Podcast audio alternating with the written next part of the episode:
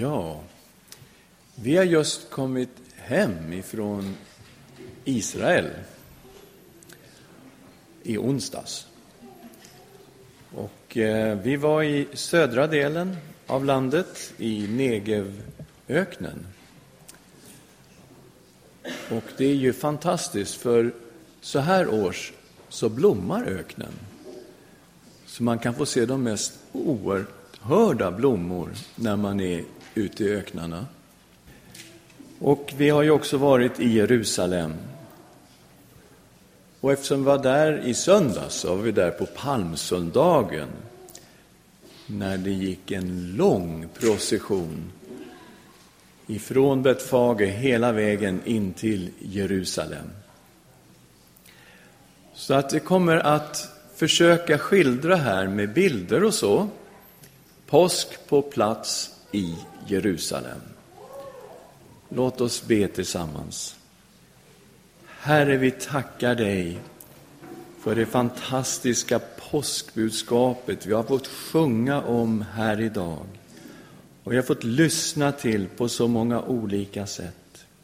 Och igen, Herre, stannar vi inför det fantastiska som skedde på påsken när du gav ditt liv för vår skull och du uppstod för vår skull.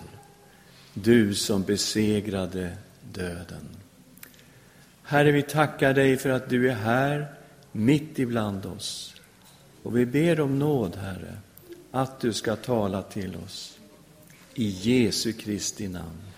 Amen.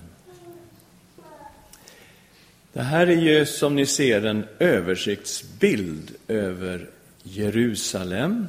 Man ser en hel del av det. Palmsöndagen börjar ju i Betfage, som ligger så att säga på baksidan av Oljeberget eller Olivberget. Och eh, när man går i den här processionen och har tagit sig upp på Olivberget, då följer man den här vägen ungefär. Och så går man in i Jerusalem genom fårporten, som den hette på Jesu tid. Nu kallas den för Lejonporten. Templet, som man läser om i Bibeln, den låg på den här platsen där Klippmoskén står idag.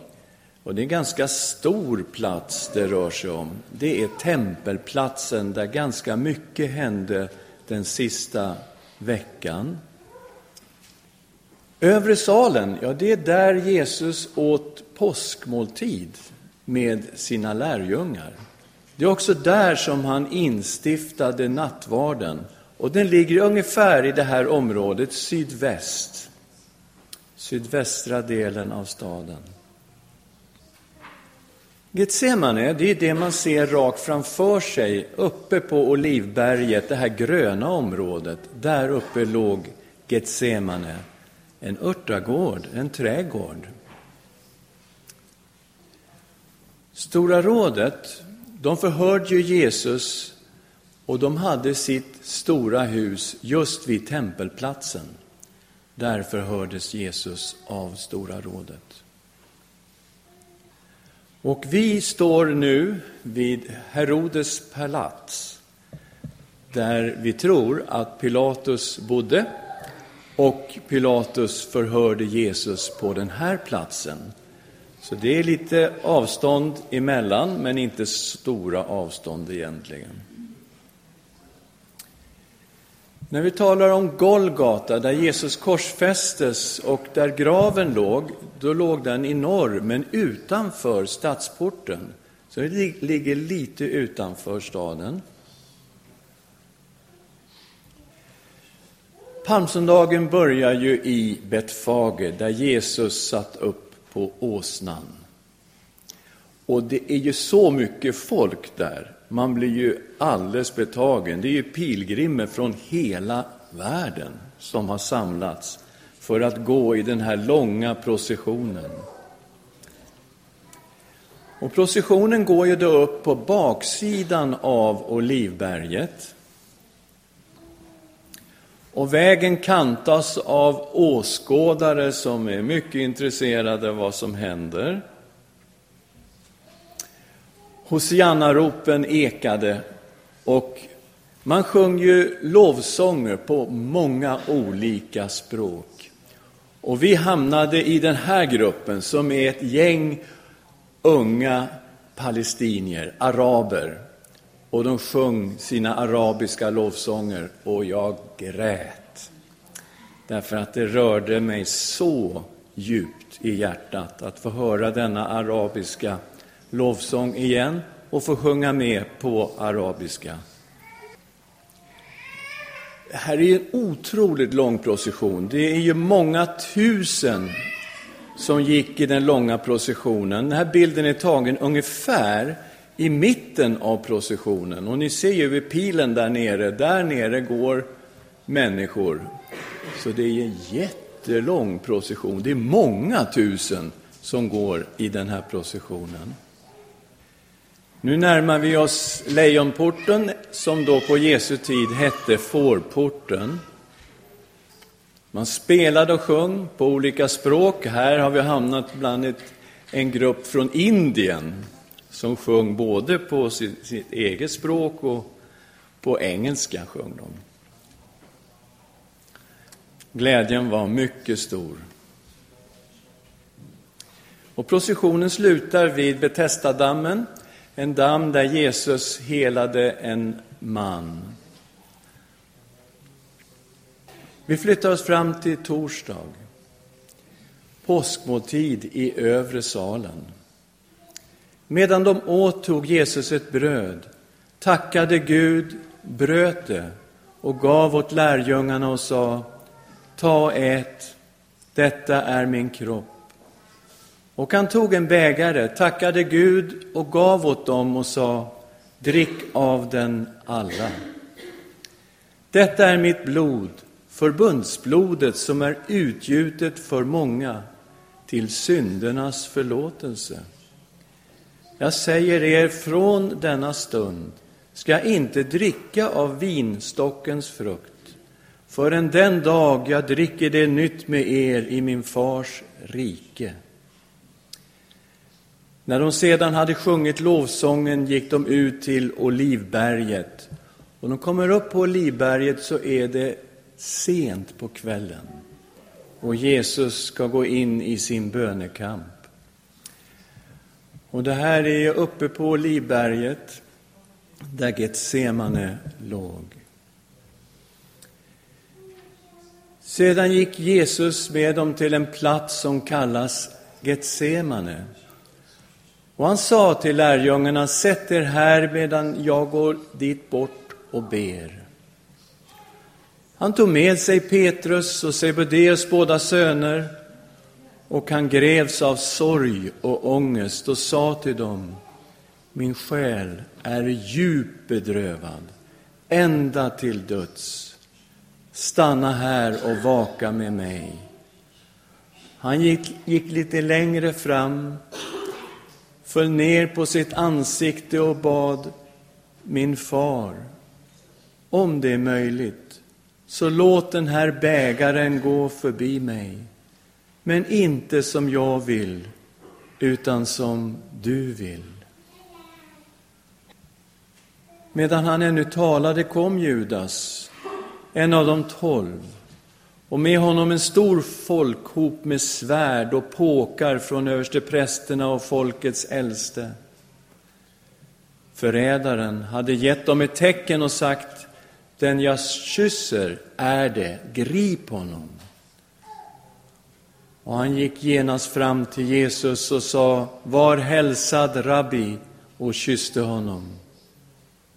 Jesus sa till honom, min vän, är det därför du är här?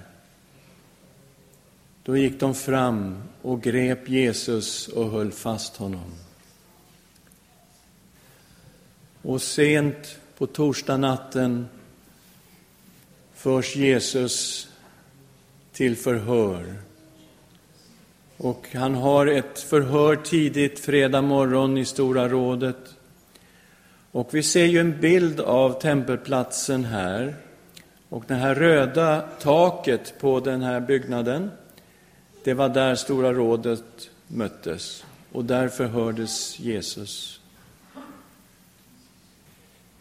Tidigt fredag morgon förs Jesus till Pilatus som bodde i Herodes palats. Och det här är ju en plats som idag kallas för Davids borg. Och den är byggd uppe på den plats där Herodes hade sitt palats tidigare. Och man har ju grävt ner till grunden för att hitta grundstenarna till Herodes palats. Och ni ser den här taket där, platta taket där människor står. Där har man gått rakt ner i botten så att säga. Och här finns grundstenarna till Herodes palats, där Jesus förhördes inför Pilatus. Här stod han inför Pilatus. Han dömdes till döden, han dömdes till att korsfästas. Och det här är ju Via Dolorosa, smärtornas väg, Tariq el-Alam. Och de kommer till den plats som kallas huvudskallen. Och det här är en plats som ligger utanför stadsporten, lagom avstånd, och den ser faktiskt ut som en huvudskalle. Och man är inte förvånad att den här platsen har kallats för huvudskallen. Det här stenansiktet det har bildats före Kristus på grund av ett stenbrott. Man har alltså tagit sten här för att bygga stora byggnader i Jerusalem. Och sen har man avslutat sitt arbete och så här såg det alltså ut på Jesu tid. Det såg ut så här. Och då tänker man, jaha, vad kallar man den här platsen för? Huvudskallen. Judarna stenade människor på den här platsen. Platsen användes av romarna för korsfästelser. Romarna korsfäste vid stora vägar och det gjorde man för att avskräcka människor från att begå flera brott. Och här gick stora vägar ut. Vägen norrut gick härifrån till Damaskus och det fanns en väg som gick österut mot Jeriko, så det var ett vägskäl precis vid den här platsen. Och vi vet att Jesus korsfästes utanför stadsporten. Så står det i Hebreerbrevet kapitel 13, vers 12. Men det måste i så fall också ligga en trädgård alldeles intill den här platsen, eftersom det står så i evangelierna att det fanns en grav i en trädgård som låg alldeles intill. Och precis bredvid det här stenansiktet finns en trädgård.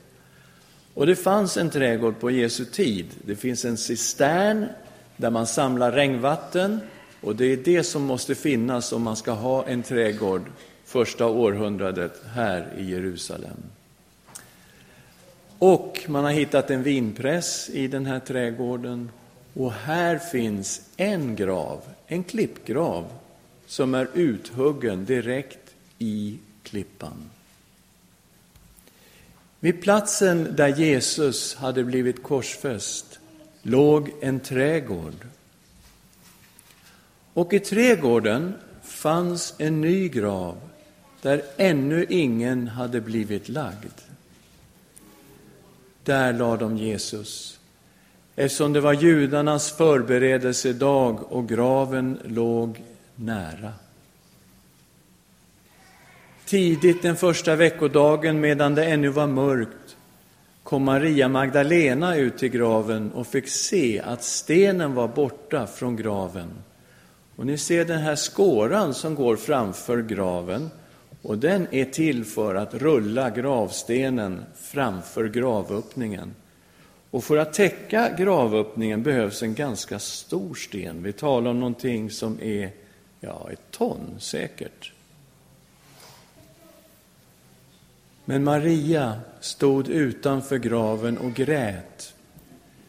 När hon gråtande lutade sig in i graven fick hon se två änglar i vita kläder sitta där Jesu kropp hade legat. Den ene vid huvudändan, den andre vid fotändan. De frågade henne, kvinna, varför gråter du? Hon svarade, de har tagit min herre och jag vet inte var de har lagt honom. När hon hade sagt det vände hon sig om och såg Jesus stå där, men hon förstod inte att det var han. Jesus frågade henne, kvinna, varför gråter du? Vem söker du?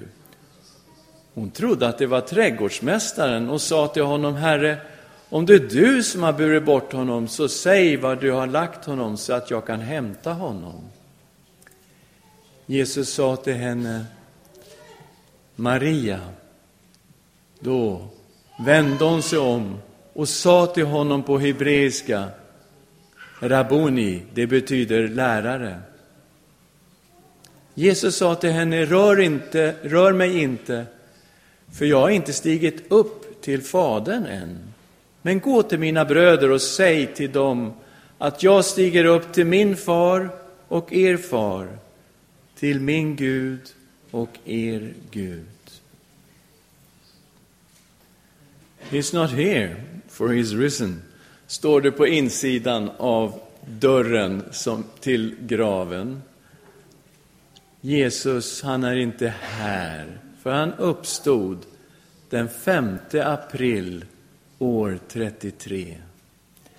Det är två datum som man arbetar med när det gäller Jesu död och uppståndelse. Det ena är år 33, det andra är år 30.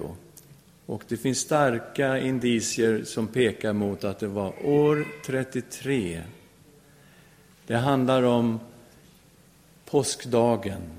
Det står i Johannes evangeliet att det här var en stor sabbat som kom efter. Och det innebar att det måste vara påskdag på lördagen, på själva sabbatsdagen. Den femtonde i månaden Nisan. Det gör att vi har bara två år att välja på. Vi väljer mellan år 30 och år 33. Men allt pekar på år 33, så jag säger med stor frimodighet, han uppstod den 5 april år 33. Och vad är det för datum idag? Wow! Jesus sa, jag är uppståndelsen och livet. Den som tror på mig ska leva om han än dör. Och den som lever och tror på mig ska aldrig någonsin dö. Tror du detta? Det är ju det som är frågan. Tror du detta? Tror du på Jesus? Har du tagit emot honom som din Herre och Frälsare? Därför att Jesus lever. Kristus är uppstånden, ja, han är sannerligen uppstånden. Ska vi be tillsammans? Herre, vi är så glada. Vi är så tacksamma att du lever. Att vi har en levande frälsare. Och du lever alltid för att be för oss, för att mana gott för oss. Tack Herre att du också därför kan frälsa mig och frälsa vem som helst. För du är en levande frälsare. Halleluja. Amen.